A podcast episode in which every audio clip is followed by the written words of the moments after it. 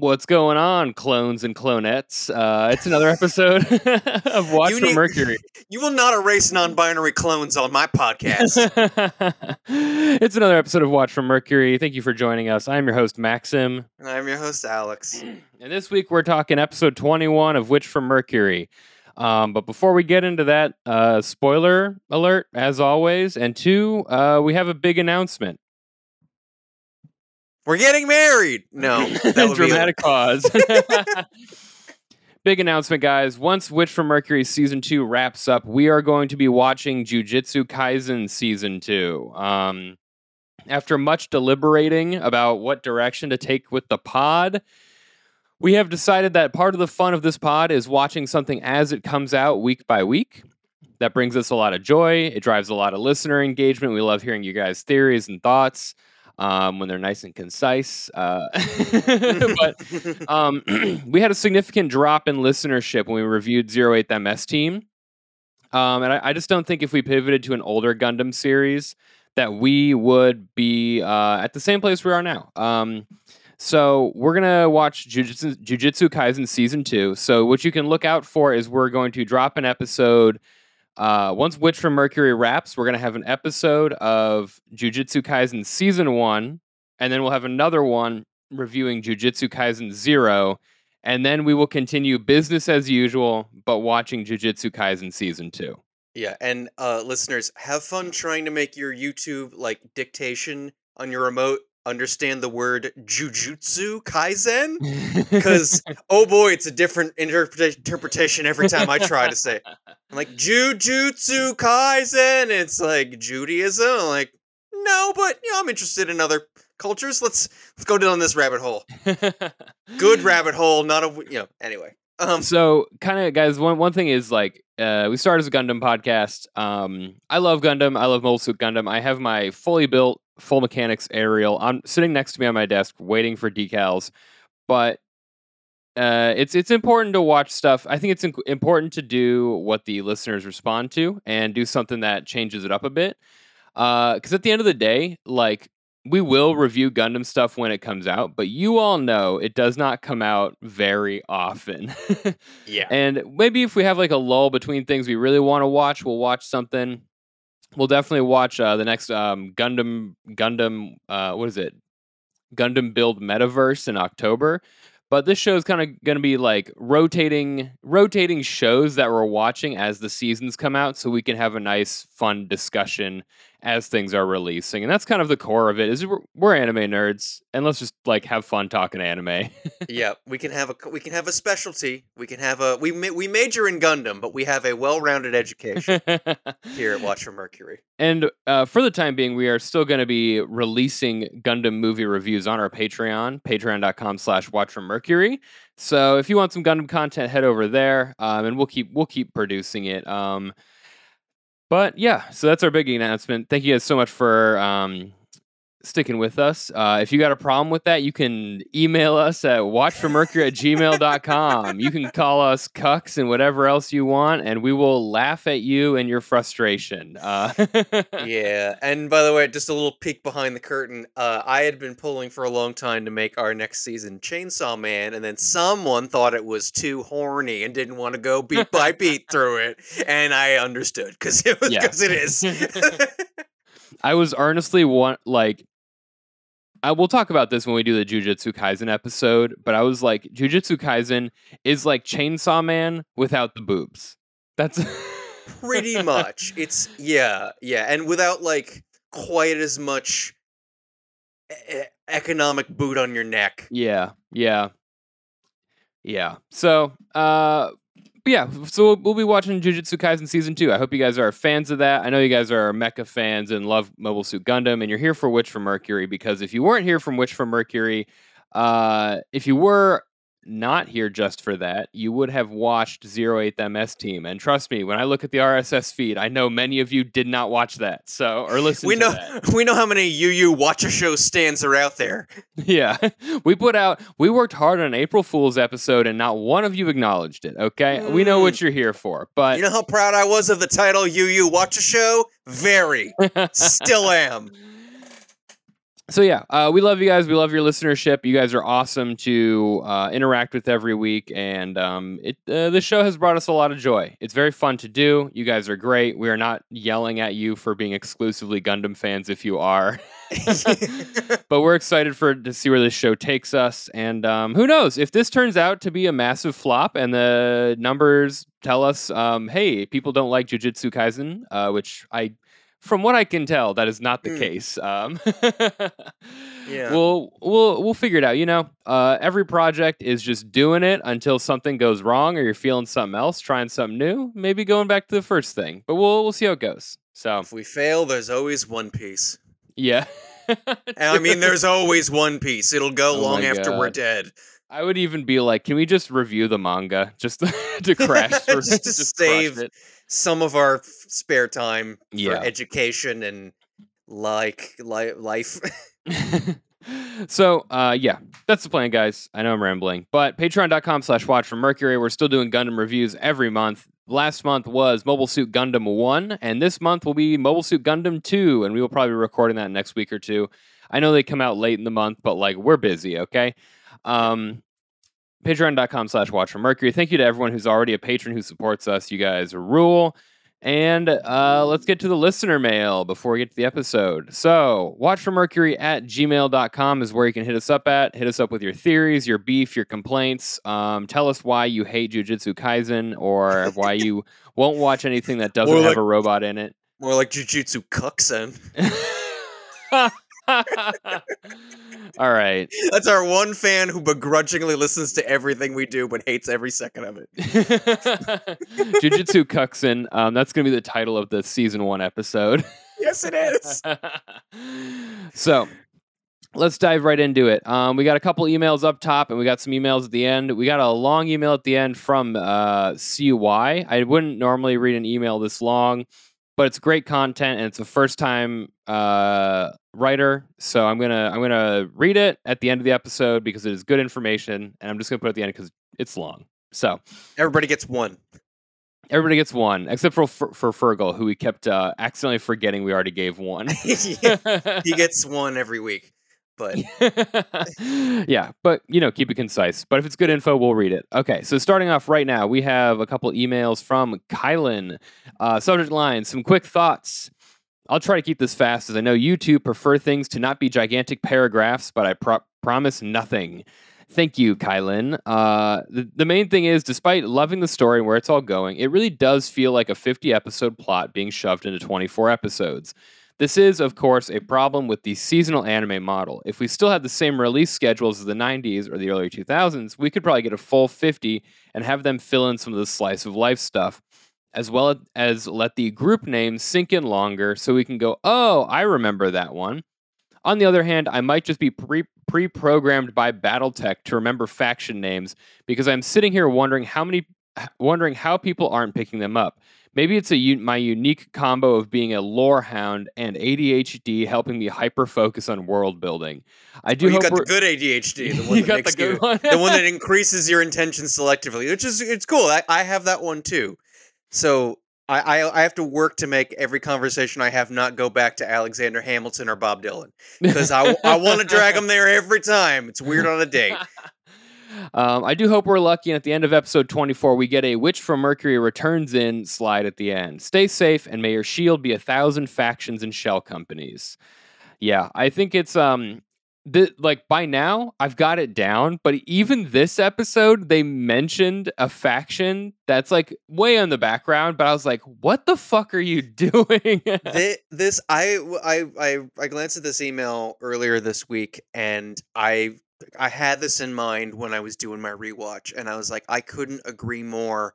This feels like and also it has become I think tonally clear that we were wrong. There is probably no season 3. This feels like we are in the end game now uh with Quiet Zero yeah, and on some and we'll get to it in the episode but in some ways they're paying stuff off really well and some ways i'm just i've accepted that there's certain things the show is just kind of broken about and i think a lot of that goes back to they probably shouldn't have made this 24 episodes shaddiq should have been a much longer uh kind of parallel villain Mhm. to prospera his plan is so the, and the Shaddiq thing I think is is is well is um it's a good microcosm for a lot of the issues of the show. It was so cool to watch. If you put a gun to my head, I couldn't describe you what his actual plan was. I just knew he had a plan. People were going to die, and it was about Earth and space classism. I couldn't tell you what he actually wanted to do. It happened too fast. I got as far as oh he wants to he wants to sell the Benerit Group assets to Earth, uh, and then I was like, but what did that mean? Yeah, what we've that just- mean though? There's a lot of the show where where I'm just surprised Pikachu, uh, Yeah. just kind of glazed, and so you know I think a lot of this with the clone stuff, with the with the, and even just give uh, the lack of differentiating what each group wants and what they're willing to do to get it. They're all they all kind of have the same game plan, except one of them has soft cloning technology. Sort of like I feel like on a if a, if this episode uh, not episode if the series had more breathing room, we would have gotten we would probably remember more of the group names because they would have gotten to do more stuff that would differentiate them, and we would have just been able to sit with stuff longer, and it wouldn't feel like uh, well you know sneak peek for this episode. It's great. It's still got problems, and I think there's just some things about this series that I don't know if they said we want more episodes and they said no, or if they jumped the gun or what. But man, I could not agree with this theory more. yeah, yeah, it could have used some more breathing room, but who knows? It might not be over. Um, I'm stoked about it. I do have at the end of the, this episode, I do have a couple of continuity complaints. Um, Do you now? Uh, yeah, uh, it's rare for me to focus enough to pick it up, but uh, I did it, baby. Um, I was like, wait a second, and I actually went back through our show notes to see where these things were mentioned because I have some complaints. Um, not a huge one. Okay, uh, Ky- Kylan write in a another email called a second thought. Um, I appreciate you writing in, Kylan, but I have no idea what the show is that you're talking about, so it doesn't. There's I I just don't know. So, um, but yeah, thank you for writing in. Uh, appreciate it. Uh, let's see what the other thing is. Oh yeah, BattleTech, dude. BattleTech factions. You get into BattleTech and you're like, there's six faction. There's there's five great houses and there's the clans. And then after two and a half years of playing BattleTech, I'm like, okay, there's like 50 factions, and I'm still having people surprise me by what other factions exist. Yeah. It's a mess. It's a mess. Um, yeah. Okay. Uh here we go. Let's keep going. Okay, who is the next person? I have it in the notes. I have it in the notes. Okay, we have an email from Mike. This is a email that I'm going to split into two halves, but the subject line is cockpit voice recorders on Mecha and other stuff. Uh, thanks for bringing up one of my favorite topics, sarcasm. Uh, from what I can tell, despite despite writers kind of analog- analogizing mecha to fighter jets, said writers generally don't know that cockpit that cockpit voice recorders CVRs are a thing. At best, they will do nothing that rules out the existence of a CVR.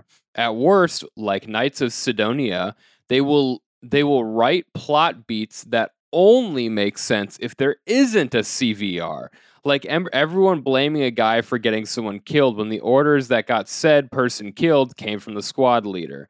And then yeah, the rest of this email is for the end. But yeah, Uh, they love to not be like uh oh we caught this rec- we we recorded all the combat data for this fight onto the gundam uh but we didn't hear what anyone said yeah. This, I feel like writers of Mecha not taking into account that stuff like this should exist in a plane with a or a military weapon with a recorder whatnot. It kind of feels like remember when uh Witch from Mercury had that episode where they were in a gym and all the equipment just looked a little bit wrong. I feel like it's the same kind of thing. Like, did you guys actually do any research on what you were supposed to draw or write about, or did you just kind of assume what this Yeah. looked like in real life? So it's like I bet there's a pilot going like, "This would all be fixed in real life. How is this? No one. There's not an three of the orders." yeah it's it's kind of like the the classic um you're watching a movie set in modern times and the whole movie is about a miscommunication but you're like Mhm. but they have cell phones "Yeah, why don't they use their cell phone Yeah. yeah, yeah, yeah." Um, okay. Uh, I think that's it for the uh, listener mail at the top. We got a few at the bottom of the episode. So stick around. Um, watch for Mercury at gmail.com and patreon.com slash watch for Mercury. come support your favorite uh, anime podcasters and um, write in about why you hate the decisions they make for the show. It's kind of uh, we give or you everything why you love them, or why you love them. Yeah, if you We'll could throw us a compliment once in a while, that would be nice Yeah, too. We don't Uh, I know we're kidding, but we also don't want a self fulfilling prophecy. This one, we're like, oh, write us about how much you hate us and wish the show didn't exist, and then we get emails like that. Oh God, they actually. D- oh no! oh no! yeah, I'm wa- we're wasting um, several me- megabytes of the internet every week with with our content. Mhm, mhm.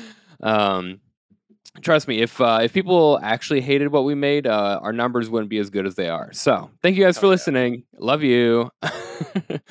All right, so episode 21, what we can do now. Um, it kind of a lame title. Uh, I hope I was hoping it would be like the last one is like the end of hope, and then this one's like the total annihilation of hope. or yeah, the beginning of war or something. It's just like, yeah, what can, what we can do now? yeah, Eh. and this one, um, this one, this episode has a lot of chit chat. Uh, it's very good, but they, it's a very meaty first half. Like I'd been taking notes for like thirty or forty minutes, and I was like, man, I'm just at the halfway point. We haven't even gotten to the laser part yet. And speaking of lasers, okay, so the episode opens on the Space Assembly League ship where Belmeria and the other dude are headed towards the school. Uh, the dude whose name we don't know yet, he's on a phone call where he instructs someone to, quote, take it to the Benerit Group's head front office or head office front. I have an idea for a pilot. And that's a Chekhov's um, phone call. Um, so at the school, uh, next scene, the school's all fucked up. Um, a lot more damage. That's damage exactly was what I have in my notes. yeah, the school's all fucked up. Oh, I have the school is fucked up, but that's pretty close. No, mine literally says the school is fucked up too. Oh my god. Uh, that's what I literally have. Well, you can't see it's backwards in Nice. the camera, but the school is fucked up. Yeah, and it's like uh, Oh. a lot more. Okay, so the Gundvolvas and um, Norea did a lot more damage to the school than I thought they did. Yeah. It's last kind of interesting that obviously she wanted to take out as many lives as she could because it was a school shooting, but it's like she also wanted to destroy the architecture too, which was, you know, Mhm. not usually something you see in in crimes like this. Yeah. Like she was going to take down the institution as well. hmm Which architecture would you attack in New York? Hypothetically. Um, I don't know if we should be doing this. um, I'll give you one. It's uh, it's the guardrails on the vessel. It's the part of the vessel that don't let you go up the stairs.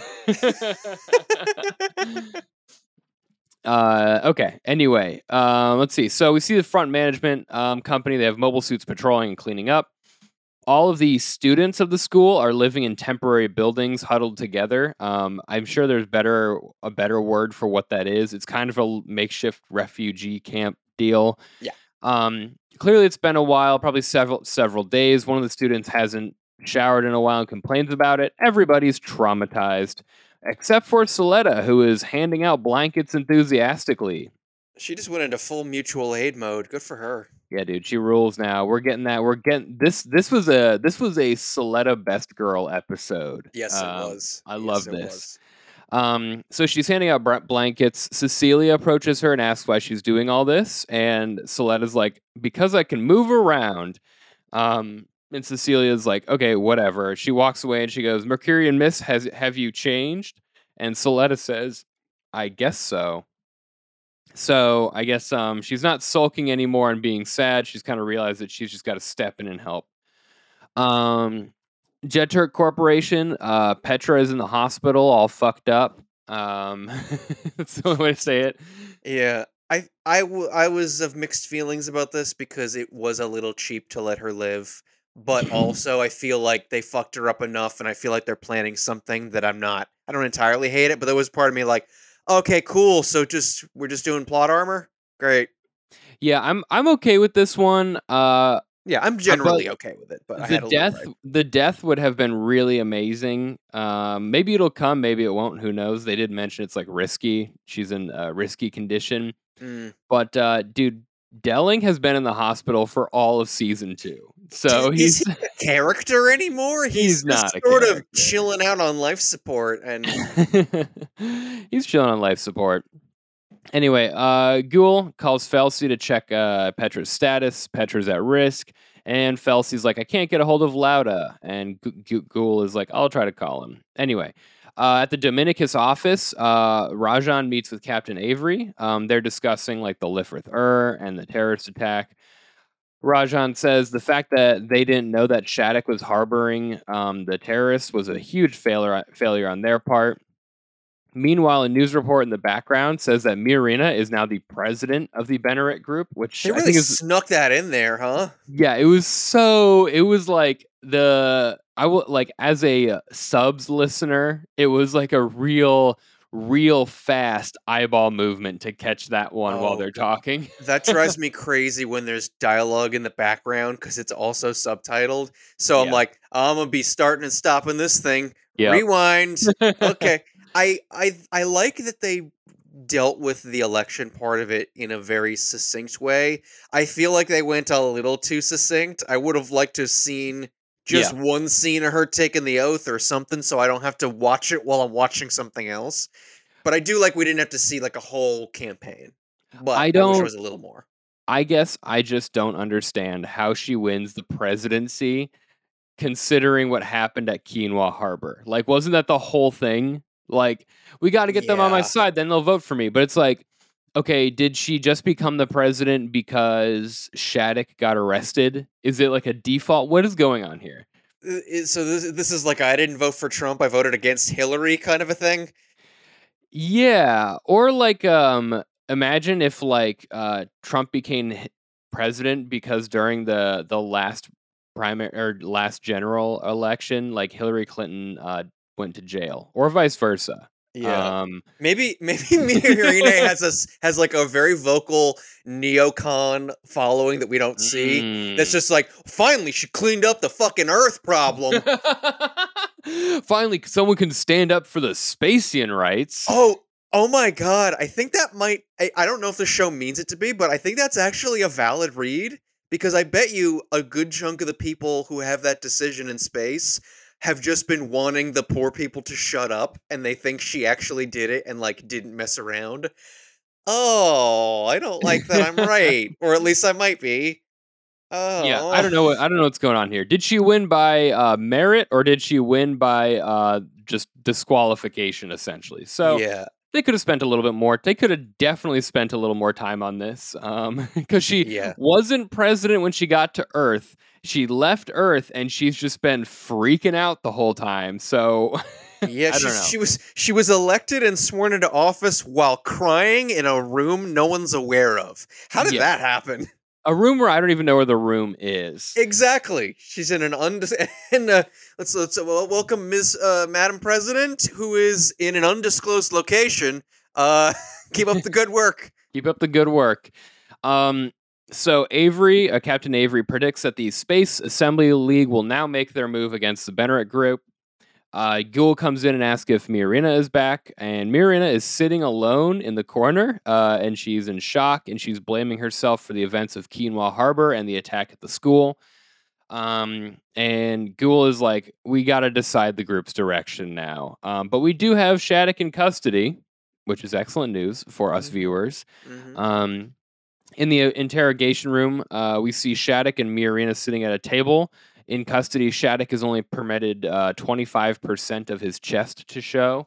So, He's like a he's like an old Navy Hannibal Lecter would be his look. look. Just got like the nice, like tasteful white shirt, and just sitting there looking all creepy, like he could eat your face. And yeah, it's um he he uh he does he he he starts the series as like way too much chest. Then when he goes bad boy, he has no chest, and now he's in, incarcerated, so he's like back to a little bit of chest. yeah, it's Um, weird that he was showing more chest to make people like him.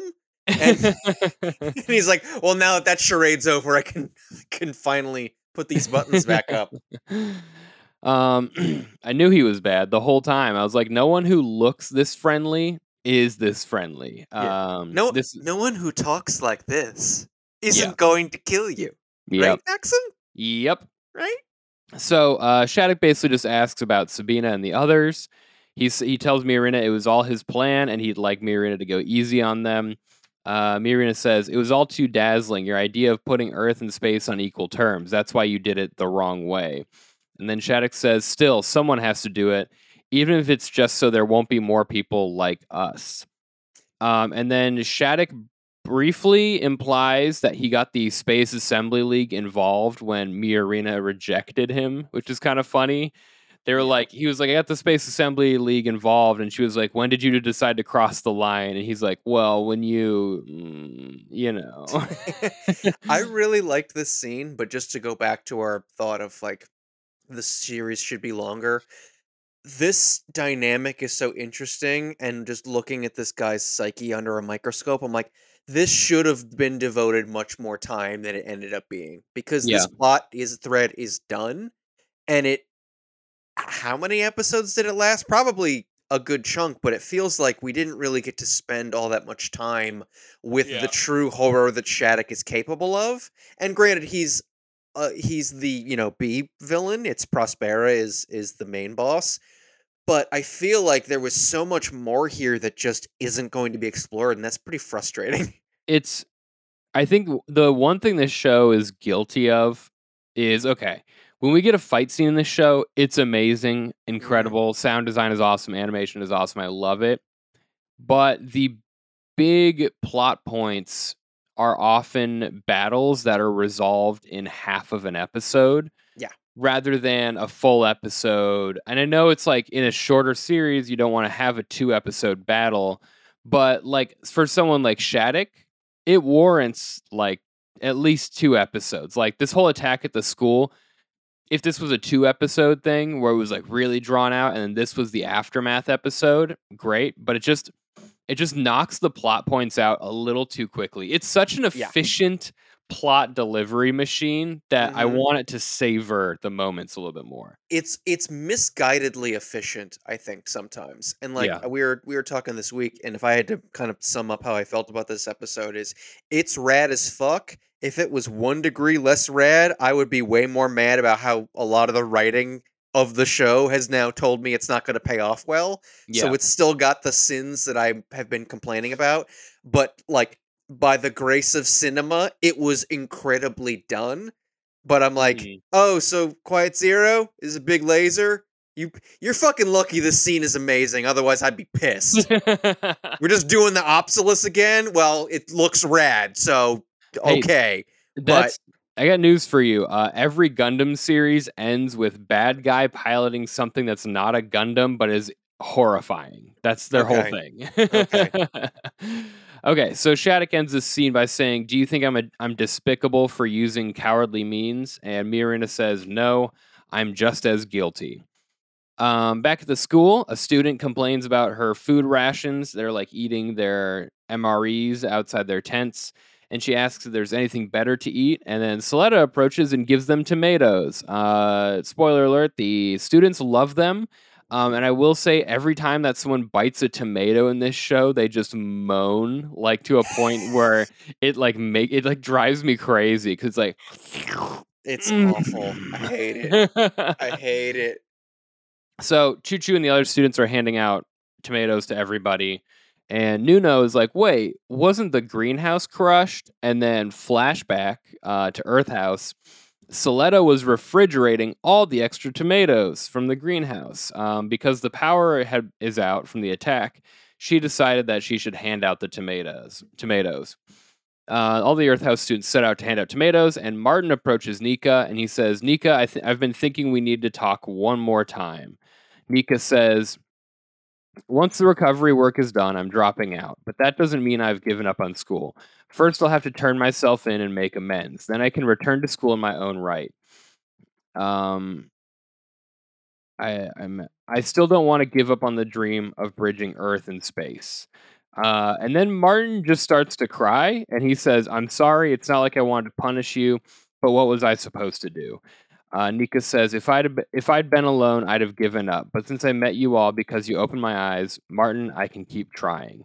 And then Martin says, "If you're ever in trouble, you can always tell me. I'm the head of the house. Um, and so I guess this whole time I've been misunderstanding what they've needed to talk about. I think it's just Martin just wanted to apologize. Um, but I'm not really sure because like I need to talk to Nika. I need to talk to Nika. It's like, all right, you talk to her, and she's like, I'm dropping out. okay. Later, nerds. like it I was hoping it would be like what it, what is going on? Like who are you? Like why did this whole thing happen? Help me Yeah. understand. But it was just like, "Oh, I'm sorry about that." yeah. uh so yeah, at the school they're handing out tomatoes. Um we see Belmeria and the other guy whose name we now learn is Gustin Parche. Uh, they approach Suletta um, and they say the they're like, we need to talk to you. We're from the Space Assembly League, and we get a little bit of uh, another detail. I mean, we we we kind of know this already, but it's nice to hear it again. The Space Assembly League is quote an administrative body that mediates political problems among the fronts. Uh, Chuchu goes, "What does a bureaucrat like you want with us?" And Gustin is like, "There's something we'd like to ask of you." So the next scene we see we're at the Space Assembly League front, and we see the PL ladies uh, talking to a large auditorium full of Space Assembly League personnel. The combat actions at the school front that endangered civilian students, the abduction of Grassley's CEO, these are all crimes committed within the group, and the armed suppression of anti spacian demonstrations on Earth has resulted in many casualties. Furthermore, we confirm that they've been they were secretly developing Quiet Zero, a weapon of mass destruction. At present, the Benerit group can only be called a threat to peace among the fronts. Uh, then a guy walks in and he says, and he takes the stage and says, The courageous whistleblowing of PL Technologies is to be commended. For the peace and tranquility of the fronts, the Space Assembly League hereby proposes a forcible intervention against the Benerit group for the purpose of dissolving the conglomerate. And the whole audience cheers. He says, by the unanimous consent of all members, against and under the authority of Article 7 of the League char- Charter, the forcible intervention against the Benerit group is hereby approved. And then we get a cool shot of a bunch of mobile suits and spaceships headed out. Um, so this scene, I like this scene a lot because the PL ladies are just like, yeah, let's throw everybody under the bus. Let's just rat them out. Yeah. Let's get these fuckers gone. I'm a I'm kind of a sucker for the trope of someone who is as bad as everyone else becoming whistleblower to save face. Yeah. It's it's actually it, it works pretty well. I have a note here that is um what if the PL Technologies ladies were the lesbians all along? Oh my god, kiss, kiss, kiss. Please. um oh yeah uh, one more thing uh in the scene when it's like well, what would Miorine say about handing out these tomatoes she probably say she was like oh she probably just say like shut up and get him out and I was like so even a hypothetical Miorine is like oh she probably say something shitty but on the right side of history yeah. that's who she is That's her vibe. yeah Uh, so at the Dominicus office, we see Rajan, Avery, Guel, and Miarina watching the news report about the Space Assembly League. Um, PL chose to jump ship. Um, nobody has found Prospera yet. uh, Avery says that all data about Quiet Zero at Shinsei Corporation has been erased. And uh, Rajan mentions that the Mobile Suit Development Council and Cathedra have decided to back the Space Assembly League. And I would like to point out Mobile Suit Development Council this is not the time to be naming things. no more groups no, No more more groups it's my Uh, protest they all get a call from they get a call from Sarius Zenelli over Zoom. Uh, he tells Miorine, he's like, "You should have learned more from Delling. Uh, you must cut me off and cut me and Grassley off. Pin all responsibility on us and minimize the damage. You must think of the group's uh, of the group's continued existence first, Miorine Rembran, and then Miorine says, "I can't do that. I never want to sacrifice anyone else." Um, and this is all kind of funny to me this is a crazy comment on capitalism where these people are like sacrificing themselves. Like Sarius will get everything pinned on him, take all the punishment to basically shift the blame off a mega corporation. imagine fucking up your life to defend a mega corporation. they will take this McDonald's from my cold dead hands. Yeah, he's like you mu- you must you must think about the con- the continued existence of the group. Why? Like dog, you will be dead one day. Who cares if the group is there or not? yeah, and it, it is kind of an interesting it, it's it's a, there's a lot of layers to this scene. Um where, you know, he obviously none of the group leaders are great. It is Right. on some level a kindness for him to say pin it on me because that in, undeniably takes heat off of Miorine. So that is actually like, oh, he's not a terrible human being in this curve. But also, it is a good commentary on how on people's relationships to the institutions of capital in that he's willing to fuck up his own life and reputation for the sake of the institution so he doesn't have to lose faith in it. Like do you remember in Mhm. Attack on Titan when the bald crazy general was he did some risky move where a lot of people were going to die and he's like, "Oh, let his- history call me a monster. Who cares? I'll know that I did the right thing." And it's I can't remember what the move was or if it was even the right call. The Yeah. point being is he's like, "No, this isn't about me. This is about me having to never face the fact that maybe I made the wrong choices." So it's still about him. So this is also Yeah. on Sarius's view um part still selfish because he is a creepy business guy but it's also tinged with that kindness of like Miorine, anything you can do to make this not your fault because it's not do it Yeah. Uh it one thing that struck me about the the faith in the institution is if this institution if the Benerit group were like, "Oh, this is the they're the supply of energy for all of humanity like or these are the Yeah. people bringing food to the people." If it was if there was some type of altruistic like motive or goal by the broader Benerit group, I'd be like, "Yeah, think about the continued existence of the group." But it's just a bunch of guys who make weapons. Who who cares? if i'm being a thousand percent honest usually i forget what they actually do i'm like they're a big group of businesses They do big group of business. guys. A big They're group of a big- guys. you know this one is the angry business ladies and an angry business guy he's got the son that shows too much chest you know they do business Sarius is like, Mirina, you must allow us to do angry business. you must uphold the legacy of doing business angrily.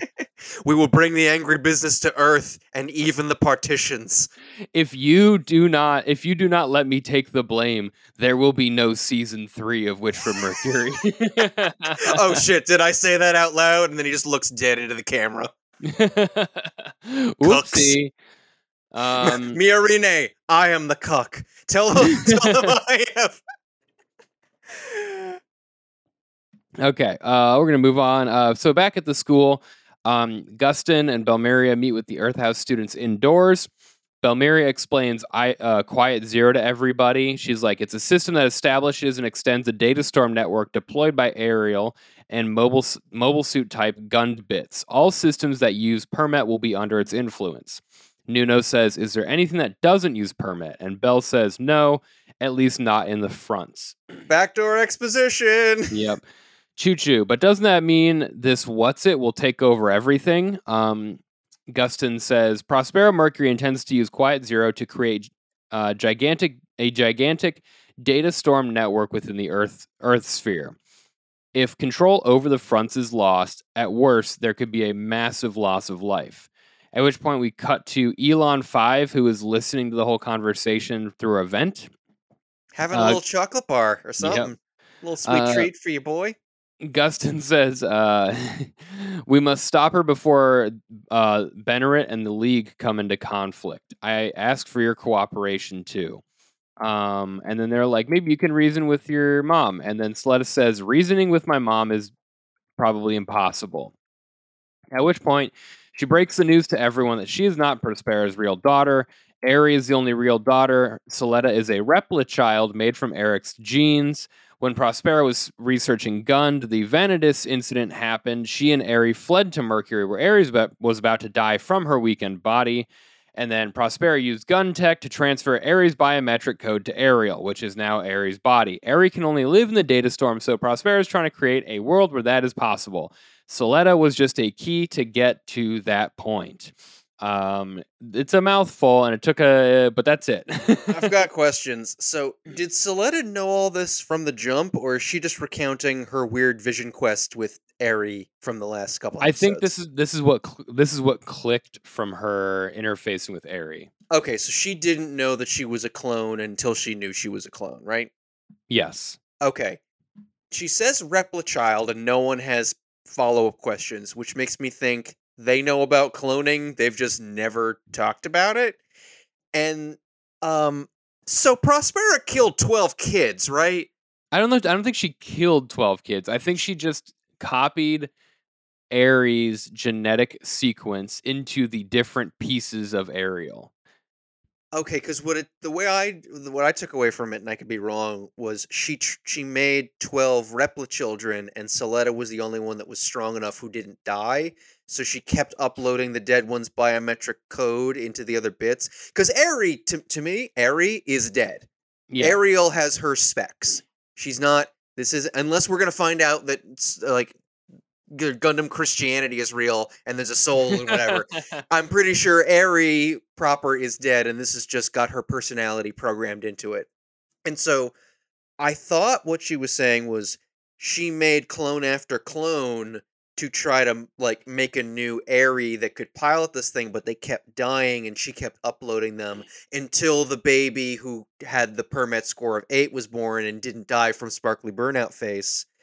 I that's what I'm that's what I took away from it, but I honestly tell you, I don't even will- fucking know anymore. You will never get an answer to that. I promise. That's what you. I'm so furious about. And every once in a while, like you, you at random intervals will get just text from me going, "But why do they have to fucking kill Elan Four? It'd be so much better if they left him alive." And yeah. it just, yeah. it just when it could come at any time because it's it's just I'll be mid set at the gym and just something will hit me where I'm just like, "Why? Why are you doing this?" yeah, there's a bit of that. Um, Yeah. So, I don't know. I think she twelve killed twelve kids, but who knows? so Suletta continues, I love my mom dearly. I still do. Thanks to my mom, I was able to go to school and meet all of you. But that but what's most precious to mom is Eric. No matter what I say, I don't think she'll listen. And then the whole house is surprised Pikachu. And my notes just say like if if one of my friends dropped a bombshell like this on me, I'd be like, oh, so we're all NPCs. Like Well, Maximo got something to tell you. Uh, my mother had a plan, and uh, be like you this is not like this is crazy this is going to a college party and saying like oh yeah my my dad uh owns all the oil in the world and has prevented an electric car my, my family's responsible for all of global warming yeah, you you tell me that you are the twelfth clone in a line. I'd be like, oh, so you're not just you don't just have main character energy. You were genetically bred to have main character energy. You were you were best girled in a lab. So- best girl in a lab is our title Ah, Nice. Uh, okay. So yeah, that's a bit of a crazy revelation. It's a long scene. I got more. Um, Suletta's like, yeah, it I'm, gets. It, I have more questions as the scene keeps going. Suletta's like, I'm sorry, I can't be of more use, which is crazy. Uh, Gustin is like, if there's I'm another, sorry, op- the writers only had so much time in this episode to explain themselves. Gustin says, if there's another option oth- other than reasoning with her, um, there's a machine the Assembly League confiscated during the Vanadis incident. It's a Gundam they nicknamed a monster. We'd like you to pilot that Gundam. And Bell goes, Hold on, you mean the Calibarn? That machine has no filter against data storms. When she operates it, she'll, and then she gets cut cut off. Gustin says, if persuasion is out of the uh, question, it's our only option. Nika says, uh, interjects, and she goes, Would you back off, Miss, Miss Belmeria? At PL, how many pilots did you sacrifice in your Gundam experience experiments? Like Elan Ceres, uh, surprise Pikachu Suletta. Now you're making Suletta expendable. Belle is sad. She starts her crying thing. She gets on the floor. On that day 21 years ago, if only I died with the others. I've thought that again and again, but still, please forgive me. Uh, Nika says, You're too selfish. Uh, Suletta realizes she's uh, never experienced the Gundam's curse because Eri was taking it upon herself. Only Eri was fully able to synchronize with the data storm. Suletta wants to talk with her mom and Ari one last time. Uh, Suletta says, even if I don't gain anything, I have to do what I can. And she asks Gustin to take her to the Gundam. I do like that they they kind of very subtly turned the mantra of the show, you know, run, get one, move forward, gain two, on its head. She's like, I have to move forward even if I don't get anything. I was like, okay, Mm, yeah, that's yeah. just some solid dialogue. That's a good note. I didn't even realize that. I think um I'm really excited to see what this mobile suit looks like. Yeah, Because if it like even if she only uses it for like one or two episodes, I bet it's gonna be sick. yeah. They're like, you can't get in that thing. It raw dogs data storms. It'll fuck you up, fam. yeah, we're gonna find out if Suletta is naturally immune to data storms or if it was like Eri actually taking it on. I think Unresolved. it's- I mean, I. Th- it could be both, but I mean, I th- the way I thought Suletta's origin went from that uh, dream sequence or whatever we got was she was the the Replichild that survived because she can go up to eight without dying. So, but also they're gonna go probably higher than that if that's the threshold they set. So, I don't know. We'll find out, or we won't. That's okay. Yeah. Anyway, uh, Quiet Zero. Um, we see Aerial connecting to uh, Quiet Zero while Prospero watches. Um, the Space Assembly League uh, gets the readings. Um, they get Permet readings, and they're Wait, like, did we? "Oh, Did we? Sorry, did we skip the part where they go? Does Elan have a new personality? Yup. no, that's a, that's after this." Oh bit." shit! I'm sorry. I thought it was part of the same scene. um, so Sorry about that. uh Quiet Zero powers on. The Space Assembly League notices its um, presence in space and approaches. And we get to see Quiet Zero. It's a big ass coffin shaped space station thing. It looks like a Um, it looks like a speaker from the mid two thousands that has like LEDs on it. Yeah. Um, the the fleet, the Dominicus fleet, or sorry, the Space Assembly League fleet moves in to attack it. And then Aerial uh, activates its Permet and launches a bunch of remote controlled mo- mobile suits.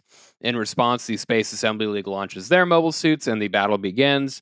In a nutshell, the Space Assembly League is getting their ass beat, at which point Quiet Zero creates a data storm by linking all of the drones, and it creates this huge bubble in space, which surrounds the Space Assembly League fleet, who has now lost control of their ships and mobile suits. And then all of the remote controlled drones absolutely destroy the Space Assembly League forces, which is so fucking brutal. Yeah, this is when the episode starts to go into territory. I'm like, this is so rad, but also Mhm. the writing wise, I'm still a little disappointed. But it's so rad, I can't, I physical physiologically cannot care right now. Yeah. Yeah. It's it, this was so fucking cool and I'm so Yeah. excited to see how this gets dealt with. Like it's a big laser with a Wi-Fi repeater, essentially. But it's Yeah. like shaking and everyone's screaming, and it's really, it's really well done, and it goes hard. You might say. so good. Um Guel, we see Guel watching um coverage of this from an office and he's horrified at the complete destruction of the Assembly League fleet. And Miorina is extra traumatized. I do want to bring in my uh actually, you know what? I'm gonna I'll, I'll wrap this this up before we get to my questions. Okay, so back at the Earth House, Gustin receives word of the fleet's destruction, and now they know. Uh, and he's like, "Oh my god!" But at least they know where Quiet Zero and Prospera is. Um, they're they're like, "Okay, we're gonna head out," and then Chuchu interrupts and is like, "We're all gonna go together." Uh, the typical Earth Earth House thing, like you can't leave without us. We're all best friends. Um, uh, Elan Five finally walks in. Uh, he's basically he's like, it's a, it's my only chance to escape, so I'll go with you, but I don't want to pilot a Gundam. And then uh, Lilique is like, he's changed personalities again. I was Uh, so mad. I was like, I don't. you you know you writers, you know you fucked up this plot line. You're trying to joke it away. Like, Yeah, I don't think. I don't think this is Elan six. I think this is still Elan five. yeah. For a second, I was like, wait, is this Elan six? But he apologizes to Suletta, which Mhm. means it's Elan five because Elan four. First of all, Elan four, the whole "I shall never know love" thing, completely went nowhere. It Yeah. was just, it was nothing. Damn, dude, that would have been such a good payoff with Norea. right? And that's why we have had Uh. this conversation off mic. for at length. We're like they killed the wrong Elan. It should have Yep. been Elan four the whole time with Elan Prime whispering in his ear to do bad shit, but he doesn't want to because he's not a bad person. And then Yeah. watching him compromise that is so much more interesting. But they had to do that face laser happy birthday Yep. thing for uh, for reasons because it didn't pay off as a good parallel between Ari and Suletta. It was cool and it was good at the time, but Sure. now I'm like, oh, right? It it it at, it was it was a well done shot, and Yeah. it retroact it, it shot itself in the foot upstream to the Yep. point where it's like you killed the wrong because now. eh, The only reason to have the clone thing is because you're trying to say something about the Aries Suletta relationship. Mhm. Did a bad job of that. You might as well make them interesting. Elan Four was was the best Elan. It's- Yeah, Elan Four was best Elan. Yeah. Um, but yeah, he's like, they're like, he's changed personalities again. Uh, and then Suletta is like, you can only come if you tell me what happened to uh, Elan, the man before you. And he's like, I'll tell you what I can. And so, Gust- Gustin says, I hate being an adult. So how did they fi- how did they just figure out what we know as as viewers that he's that he's not the real one and that he's there on an a changing person like did they all they all just figure it out in this scene or do they know I, I'm I think- confused I as to think what they're trying to say. I think Nika told them Nika told them okay off screen, probably. okay okay yeah. So, right. Um, and then uh, we the episode ends with a quick uh, flash over to the Jeturk house. We still have Petra being hospitalized. Felsi is sleeping on a bench, and Lauda is looking up at the Gundam Schwarzette, and he's blaming everything bad that's ever happened on Miorine. So he's probably going to be the pilot of that, and where he's going to do some vengeance or something. so we're right. going into the hard finale probably uh Oh, yeah. with another villain Yeah, um, I think he's going to get just he's going to get killed real quick. That's my Yeah. that's my e- estimate. But yeah, I, I f- it feels like a natural endpoint because he's been through so much. But I'm like, oh, did we need another villain that isn't the villain? Because remember, we still have that original villain. Mom, I want villain. We have villain at home, and it's just Delling just comatose. yeah. He's- We still haven't done anything with him, unless it's just to entirely just to set up Prospera becoming the villain. But like, who the fuck knows? This is what I'm saying. Like, this episode was such good television that is slightly cheapened by the fact that this series is is it's got it's never gonna fix the problems I Yeah. have with it. I've just I, I've just accepted that. So And I'm here- enjoying the ride from now on, but I'm still annoyed a little bit. And here are the two complaints I have about Quiet Zero. Number one, uh, this is a quote of um, this is when Miorina and Prospera were like yelling at each other. Um, and Mhm. Prospera says, Unless Delling awakens, we can't proceed with Quiet Zero. So what, is, what does uh. Delling have to do with this? Clearly, Quiet Zero just works. Number two, why does Prospera keep wanting Miorina to say that she will take over Quiet Zero if she doesn't have to do that? Like, it there was like Quiet Zero can only be a thing if this, if this, if this, if this, it, and then it just like no, no, no, none of those things happened, and Quiet Zero is still on. Yeah, and I'm I'm sure the the flippant answer is well, Prospero's a lunatic, but that's not good enough. And Yeah. if you want to be more more uh, uh, obscure, easy answers like, well, we still don't know what Marina's mom was up to. That's a we get that one in our email box a lot. Like, well, you guys don't know what what, what she has to do with all this. We're like, there's three episodes to go, homie. I, th- I don't think we uh, we're checking in with her. I don't I don't think she was a. We, she would have been the Belmiri of the situation. We already got one of those, so yeah. we would have met her in the don't know. prologue. I think if if he was really going to matter, but hmm I don't. I don't know. I think this. I, I. If I had to guess, I think this show was written a little more on the fly than either of us would like to admit that it has been. Yeah. And I'm sick of pretending that it isn't. Sorry as a fa- as a person who likes the show who it's one of the most fun, fun things i do doing this podcast talking about it every week i there's certain sins that it's just never going to even bother to repent for so how can i absolve them this I will say that like watching this like week by week. When this is all over, if you binge watched this show, it's a great show. I will tell anyone who wants to try out Gundam, I'll be like, you got to watch Witch from Mercury. That's like the best entry point now.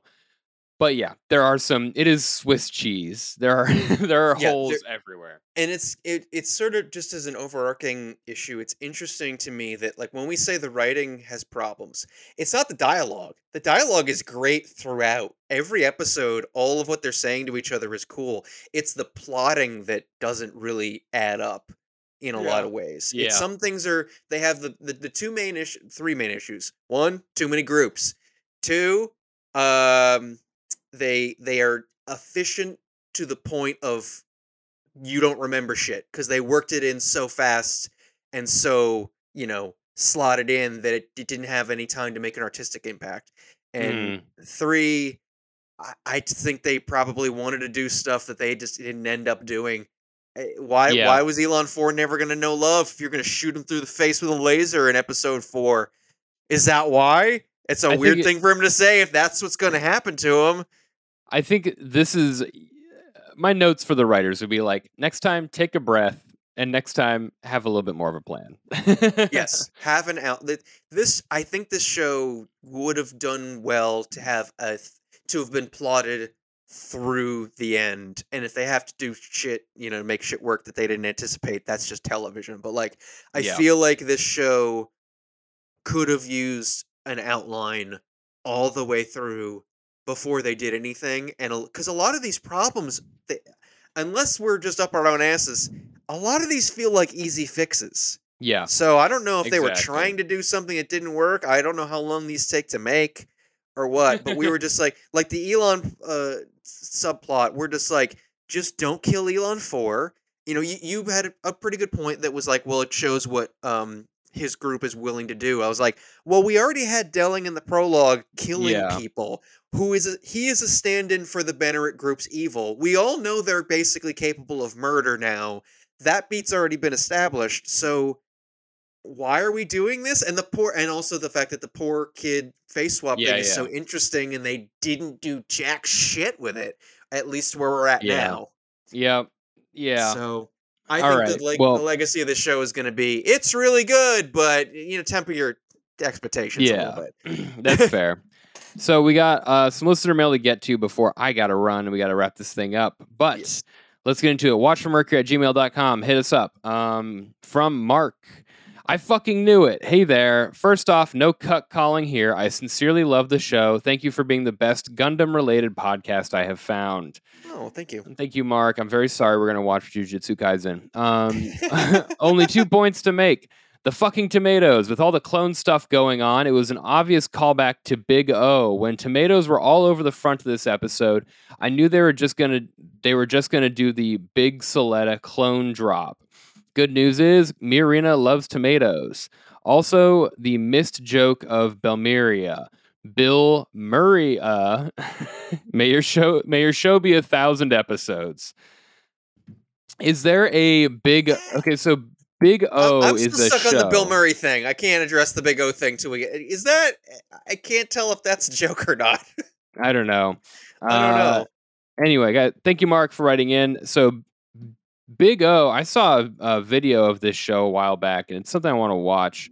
Um, I guess there's like a tomato clone thing going on here that I don't know about. But if tomatoes are a sign of clones, or in some way, then it's like, oh, the, the episode starts with tomatoes, we get clone stuff. I don't know, but let's move on. We got more. Okay, we have the second half of Mike's email. Um, I don't know about you guys, but I'm kind of annoyed that we're potentially in the final arc of the show and we still don't know anything about what the PL ladies actually want. They want lesbian romance, just like the rest of us. And by the way, just as a blanket statement, one more episode where they didn't kiss. We're down to three, motherfucker. You better pay off. So we could be, he says, we could be three episodes away from the end, and I can't sum up their motivations beyond money, power. I don't know. Maybe Angry that's business. Maybe that's a setup for season three, but I don't know about that. I really shouldn't have watched VaatiVidya's Armored Core video before watching the episode because Quiet Zero reminded me of the thing at the end of one of the 15 games that just flung suicide drone mechs at everyone. It excessively feels like it feels excessively like a final boss, which makes me lean towards no season three now. I kind of agree. Yeah, I Oh. I was I was a big talker of season three last week. I've completely changed my tune. Yeah, It's it's Uh, not. it's I, I don't think. No, this this was too big and too much of a pull out all the stops to be. And the fact that they wrapped up Shaddiq so fast, I'm like, oh no, we're in the end game. This is over. yeah. Also, Prospera really disappointed me by just blowing up the Assembly League fleet. You can tell she doesn't play strategy games because she should have used her OP hacks to turn those ships and, and mobile suits into cannon fodder to fling at the next group of people who show up to stop her. All she has to do is just kill the crews by messing with the life support. It's literally free military hardware for her. Get good, noob. Get good. Uh, Soleto, Suletta info dumping about Aries' backstory was super weird. I guess Ari just dumped her memories into Suletta's brain. I guess the Children of the Coven are Prospera's failed attempts to dump Ari into a human brain, or are they just copies of Aries' data post uploaded into Aerial? It'd be nice to know if there's any actual answers to these questions. Mike. Sure would be nice. Hmm. Sure would be nice, Mike. You're not going to get it. Witch from Mercury, the blue balls of anime. Okay, so now we got a big long one from uh, CY. Um, so this is going to be kind of a long one. Um, so I'm just going to crush it as fast as possible. But hi, I started, or the, the subject line is good job on the podcast. Some minor thoughts and a timeline between the prologue and episode one. Hi, I started listening to you Gun Cucks a few weeks ago and then went back to re listen to the entire back catalog. Great job. Well, thank you. Uh, I rewatched every single episode to check and reconfirm the details to see if I missed anything. I'm writing in to comment on some th- theories and piece together a timeline while highlighting some unresolved is- issues. This is a long one, so pe- feel so please feel free to pick and choose which ones to read, if at all. Permet. You've commented on how the explanation of Permet came too late with Suletta asking the question in class about the trains. However, the explanation of Permet actually came way before. Permet is a min- mineral that has properties to transmit information and data and was primarily mined on Mercury. That's why Mercury, the Mer- Mercury colony, that's why the Mercury colony exists, even though it's so dangerous. However, Mercury's permet mining business plummeted to the discovery of new ways to mine permet on the moon. Miorine says this to Suletta in episode 4 ish in the greenhouse. The question uh, uh, that Suletta asks in class is really just to fill her is really just to fill her list, and I did not perceive that as an exposition dump. Uh, let's do. I, I, might skip a couple of these sections here, but rep. Uh, where is it? Permet score eight, because because all permet score does is facilitate the transfer of information. Permet scores one through seven require manual input, much like a machine. Ari can't go all the way to permet score 8 by herself at once. She needs the input of Suletta to reach permet score 8. Only at level 8 does inform- information flow become, become autonomous, and hence Aerial no longer needs manual input as she can do it herself. Okay, I like that. Um, dueling game. Suletta never raises the permet score by, by herself, and Aerial does have a consciousness when she's activated. We can understand that it is Ari uh, woo- we can understand that it is Ari is the one raising the permet score as Aerial. Instead, Suletta's inputs Suletta inputs what she wants to do, while Ari responds with the necessary permet. The dueling games required Ari to raise Aerial's permet score in, in order to keep up with Suletta's input during the duels, which were higher intensity than the relatively simple rescue missions on Mercury. This is also why Aerial's permet score tends to increase during the high intensity duels or fights as the input from Suletta becomes more complex. Suletta can speak to Ari, and Ari responds by flashing dense data through the cockpit cockpit of Aerial, which are the blue streaks of data. Children of the Coven.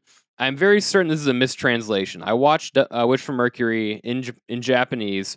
I live in Japan and speak Japanese, and I rewatched the episodes after a few days with Japanese subtitles. What Ari says to Suletta is that Suletta and the gun bits are, and then there's a series of kanji, which is pronounced ko, kobun no ko. The way she uses the term is strange, even in Japanese, as kobun means somebody who is subservient to the speaker. However, ko can mean child, no means of, and it was mistranslated as children of the coven, but I think this is a misnomer. Instead, I understand that this is the Gundbits are the children who are subservient to Eri, made from Eri's repli- repli children. So there, so there really was one less group to memorize. Yeah. We found it. We found There it. We got go. rid of one. Uh, Replichild, you had an issue with bringing up cloning. Uh, with up cloning when they have a perfect face swapping technology? However, I think this is actually really important. You raise good points about if cloning is a technology in this universe, then why have face swap Elans? But what if cloning is not an actual technology that is widely widely available, and Eri slash Gundbit slash Suletta are the only clones that exist? I think that Prospera asked Notrette to help create Eri clones in order to download Eri back from Lfrith. This technology probably does not work super well. Therefore, 11 failed experiments before Suletta. Yeah, Okay. I, I, I, that's what I figured. I always thought that she was the only clone around. I didn't think cloning was like I fe- when I said I believe that cloning could happen because they already had soft cloning. I didn't think there were just clones just living their lives. I thought Suletta was the first clone in existence. I thought it was just a them thing, but You So want on the- answers? Go fuck yourself. which for Mercury, piss off, pound sand. okay, let's see. Um, uh, we're gonna skip ahead here a little bit. okay, so Quiet Zero. Originally, Quiet Zero was a method used to use an antidote like system to suppress violence, but antidote interferes with gun technology and not permet. Delling was a lieutenant of Grassley and obviously knew about antidote, while Nutr- Notrette was a biogeneticist working on tomatoes. Tomatoes can communicate with each other and release chemicals that defend against attack.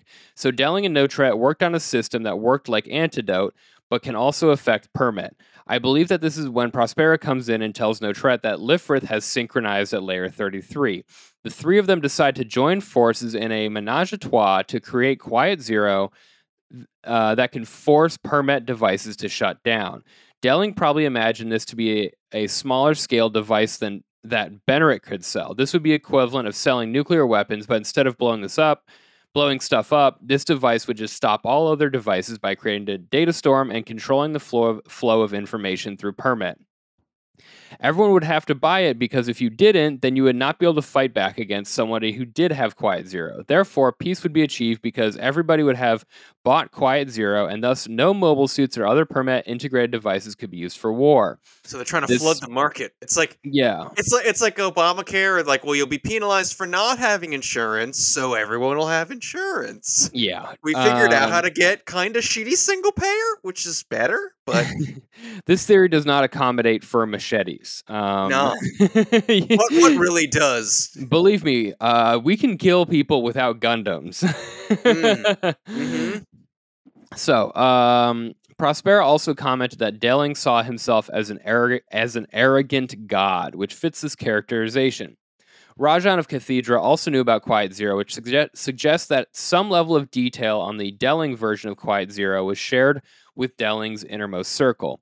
Delling did not need such an, a device to reach permet score 8 because he had no need for autonomous information flow, which is why Belmeria questioned Prospera why permet score 8 was necessary if all they wanted to achieve was Quiet Zero. Mm. They Uh, the, the longer this goes, the more I'm like, they really dropped the ball with using Delling for anything all that Yeah. interesting. Uh, Prosper, you, you remember Marina's flashback to her mother's funeral? Vaguely. Yeah, dude, there was nothing there. Uh, Prospera had different ideas, and Permet Score 8 would allow Eri to gain autonomous control over Aerial. Therefore, reaching Permet Score 8 was imperative. With this and the Gund nodes, Aerial can expand her Permet data storm and potentially even reach higher levels of Permet Score. Okay, well, um, I skipped a lot here, but um, phew, that was really long. Okay, so the timeline. One, uh, Elnora and Eri escape to Mercury. El- Elnora lives a few years with Eri while working on Mercury. Eri dies, and uh, Elnora uploads Eri's biodata to Lfrith, only possible due to the synchronization beyond level th- beyond layer 33. Three, Elnora goes to Earth and meets slash asks Notrette to help create bodies for Eri so that Eri can be downloaded from Lfrith. Four, Notrette cre- creates 11 failed clones and one viable Suletta, but Suletta develops her own ego and will, and therefore Eri cannot be downloaded into Suletta. 5. Elnora becomes Lady Prospera and sees the chance to secretly use Quiet Zero to create a place where Eri belongs through the physical man- manifestation of a dense data storm. She continues to work with Notrette on Earth in order to create Quiet Zero. Six, as Notrette is finishing the original Quiet Zero, Prospera kills Notrette because Notrette's vision for Quiet Zero did not involve Eri. Seven, Delling creates the dueling game to find somebody strong to protect Miorine after Notrette dies. He understands this was an assassination. Note that Guel only has 26 wins the episode, at the start of episode 1. That's not a lot of wins considering the frequency that dueling seems to happen. After Suletta joins school, uh, Delling tells Miorine through proxy that he's taking her out of school and will prepare a groom for her, which would have rend- rendered the dueling game useless. Eight, Pro- Prospera approaches Delling to continue Quiet Zero, and Delling accepts. From there, Delling and Prospera work together to fool the rest of the Benerit group and hide Quiet Zero from the companies. 9. Prospera returns to Mercury and sends Suletta to school to participate in the dueling game and thus starts the main series. Prior to the I- events of ep- episode 21, I fully expected season 3 and 4. However, with the reveal of Quiet Zero and plot lines being answered in episode 21, I now think it's much more likely that we will get a movie announcement instead of 25 more episodes. I doubt that everything will end at episode 24 with the real protagonist, Gundam Calibarn, only appearing for three episodes. After all, Bandai need to sell Gunpla. Thanks for indulging this very long email. I hope you enjoyed this, even if you don't reading end up reading any of it on air. Cheers from Tokyo, and may your episodes be a thousand theories. CY. Whew. Thank you, CY. Very Yeah. long, but a lot of good stuff to think about. I like the idea. I don't know if it's going to bear out, but I really like the, the kind of fan theory that Delling is also plotting revenge on Prospera for killing Notrette. I think that's actually kind of interesting, and that you know sometimes sci-fi like Star Wars has the problem of everyone has a destiny, and can't we just be people? Why is everyone secretly a Skywalker or whatever? But I do kind of like that applied to here. Like, oh, the Suletta Miorine thing, they didn't just meet. This was pre-planned by the families because that kind of enhances the themes Yeah. of how much agency do you owe to yourself versus like what do you owe to your family. So I think that Mhm. if they pull that, I think that actually would would be pretty cool. That'd be sick. And I'm all in on this is going to be the end. If there was a movie, what would they even do? That seems like they're they're blowing the big guns now. I don't know what's there to do unless it's just a, a just a rom com harem with a at Earth House or something. uh, if the movie is just sort of a My Neighbor Totoro slice of life type of, Yeah. It's just I don't know. Kiki's delivery service with a giant robot. I, I I'm in the camp of no season three, no movie. Just wrap it up, get us a clean exit. Let's Yeah. go. The alternative is um, a movie about the war that resulted in them banning Gundams. Yeah, and it's like you know we, we had talked about like oh season three is going to open up the the Spacian Earthian Civil War. Uh, They've kind of wrapped it up. Like Quiet Zero is the is the end point of that. So before I was like oh no I want to see where that's going to go. I'm like no they already pretty much scratched that itch for me reasonably well. So Yeah. All right. We have our final piece of listener mail. Before I got to get out of here, I got to meet some friends. And uh, I spend so much time podcasting every week. yes you do, and it's about to get more. It's about to get more. Okay. Um, our last email is from our friend Fergal. Subject line: Calibarn is a dumb name, and I hate it. Hello, hello again. Sorry for the double length reading last week, but like I said, you before you can pick and choose what to read out loud. Since I'm a very detail oriented person, diagnosed ADHD, possibly undiagnosed autism, which re- resulted in me breaking the record for the longest presentation in my interpersonal development teacher. That for the longest present presentation my interpersonal development teacher had ever hosted in my first year of college. I did fail to categorize my thoughts in the episode itself properly. So sorry about that in advance. it's okay. You know, you know, you say a lot, and uh, this email is nice and uh, condensed. Okay. Uh, very happy to have you, as always. Uh, Quiet Zero. I'm now more concerned than ever about the pacing of the show because after several episodes of it being a plot point that Mirina must become president so Quiet Zero be can, can be finished, now it's just suddenly out of the way. I couldn't tell if she become president off screen. They've been calling her such, but I thought it was just in relation to Gundarm or if Prospera just finished it anyway. But either way, it feels like the plot line is abruptly finished. When I asked Tumblr about it, I was informed that you can apparently see the news of her becoming president on the uh, becoming the Benerit Group president on the TV, and some people believe that Prospera never n- never needed her to be president and just wanted to make Delling's daughter into a fall guy. But that yeah, required great, great making her a fall guy who becomes president. That's Yeah. I'm gonna fuck you up and give you the most powerful position in the entire world. right. What? But all that requires an unacceptable amount of attention for such an important plot point. The fact that Prospera is seemingly in her endgame and the Space Assembly League just, just lost their fleet also gives the impression that they may actually be finishing the show in three episodes, which is very concerning. We still don't even know why Delling and his wife wanted to make this. yeah. and guess what? Yep. Brian Gunna. Yep, you're not gonna. Um, Gundam Caliban. Fans are uh, fans have been anticipating a Gundam with this name ever since the Tempest parallels became widely known. You're welcome. As Caliban was Prospero's second supernatural servant after the fairy Ariel. The deformed half demon son of the witch Sycorax, Caliban was treated like a slave by Prospero on account of trying to do a kiki on his daughter in the past. So he spends the the play trying to assassinate Prospero with the two of the with two of the shipwrecked humans, but they suck at it and serve as the play's co- comic relief as a result. As Prospero's most active adversary, it makes makes sense that a Gundam named after him may be Prospero's final obstacle. And while the fact that Caliban never succeeded might be cause for concern, I presume they're not following the play one to one concerning differences like Prospero's daughter and Ariel being the same character here. Also, why it's called Caliban in the subtitles, apparently the ka- katakana is just Caliban, so that's why I'm what I'm going to call it since it's a cooler name. Um, and there's a correction email that says a redditor has informed me that there is a slight katakana difference that means it is indeed pronounced calibarn although apparently some translations like the thai subtitles are still using ca- uh, caliban so it's calibarn okay uh, Schwarzette. A surprising amount of fans were expecting Suletta pilots Schwarzette and are disappointed in this turn of events, but I never fully believed in that since it doesn't look like a main character Gundam, and its big sword, sword seemed too different from her previous fighting style. I predict that Lauda will get one episode in it to do a revenge attempt, but it will ultimately go to Guel since he's always been melee focused and the Darilbalde is gone. Yeah, I agree. I also don't think they would reveal the main character's end game mobile suit so many episodes ahead of time. They want a big reveal. There's a reason in this episode that the Calibarn is like in like a blue tinted glass and we don't get a full look on it because Mhm. they want the big epic reveal. Yeah, and while this feels, you know, again, it's like, okay, w- what's going on? I'm actually kind of excited about the prospect of of Suletta having to go in there with a new suit against her old suit. That actually interests me. It's gonna be very cool. I'm very I'm I'm excited because they're like this one doesn't filter permet.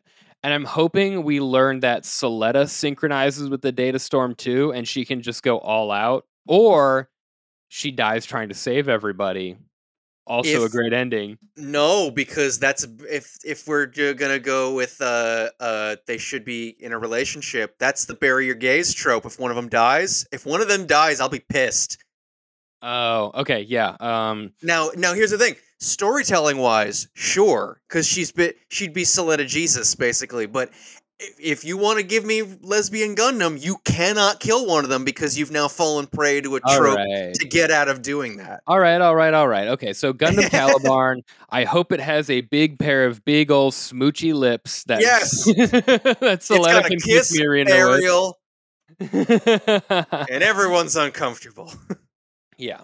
okay. Finally, I'm gonna a couple more quick ones. Elan Five defense apology. I stand by the opinion that Elan Five is sympathetic because of the position he's in. But quote, the worst thing he did was harass Suletta. Sounded a lot worse hearing Maxim say it compared to write it down. And I could and maybe could have worded it a bit better. Yeah. I um I'm gonna be honest with you. I don't remember a single thing I've ever said ever after I've said it, but I'm glad I called you out.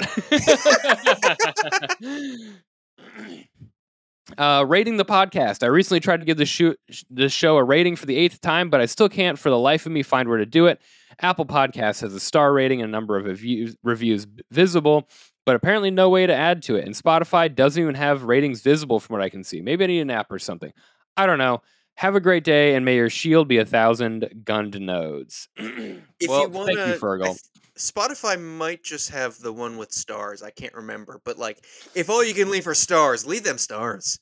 Yeah, leave them stars. I, I haven't checked our reviews on Apple Podcasts in forever. It's pretty Um, solidly at four because I think we had one guy that was like. Yeah, one guy was like, "Oh, we've actually gone up. Uh, we have four yeah? ratings on Apple Podcast, excellent. and um, okay, one one review that says excellent show for an excellent show. very nice. That's very nice. I think we have like 16 ratings on Spotify. Something.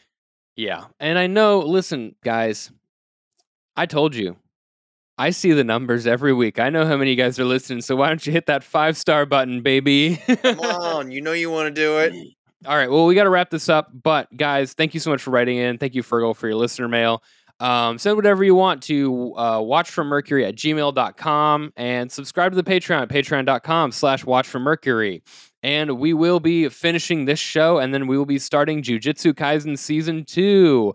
And we'll have an episode about season one and Jujutsu Kaisen Zero coming out. Do you love that idea? Do you hate it? We don't care. Write your hate mail to watchfrommercury at gmail.com. And We thank you guys say for we don't- listening. We say we don't care, but we're nervous. yeah. All right, Alex, where can people find you? People can find me at afossella, A F O S S E L L A, on Twitter or at Alex Fossella on Instagram and TikTok. Please leave our podcast five stars and a nice review with words if you can. If it just has to be the stars, that's fine too. And I forgot to plug uh, about a month or so ago, I was on uh, my friend Andrew Taven's House MD podcast, House of House. And uh, I think more people should listen to it. I love that show. Hell yeah. Go check it out, guys. Uh, go listen to House of House featuring uh, Alex. You know, he has, from our last season finale, he has strong feelings about season finales and House. Yes, I do. Um, uh, guys, you can follow me on Instagram at asparaguts um, for all my comedy shit. Um, I did write two one page RPGs. You can find them in the link tree in my uh, Instagram bio. Uh, they're called Chimp Quest and Sludge Wizard Council. Chimp Quest is a RPG where everyone can only speak using chimp noises and hand gestures. And Sludge Wizard Council is a stoner doom metal electric wizard inspired uh, rules light RPG where you play as wizards who Amazing. Get high. Um, Hey, what now? hey, what now? Uh, yeah, it's it's very rules light. It's supposed to be narrative focused. You know, just take a look. But as- uh, Instagram uh, at asparaguts, asparagus with guts at the end. Anyway, guys, thank you so much for listening. Um, may your plot have one thousand Threads. holes. Ah, there we go.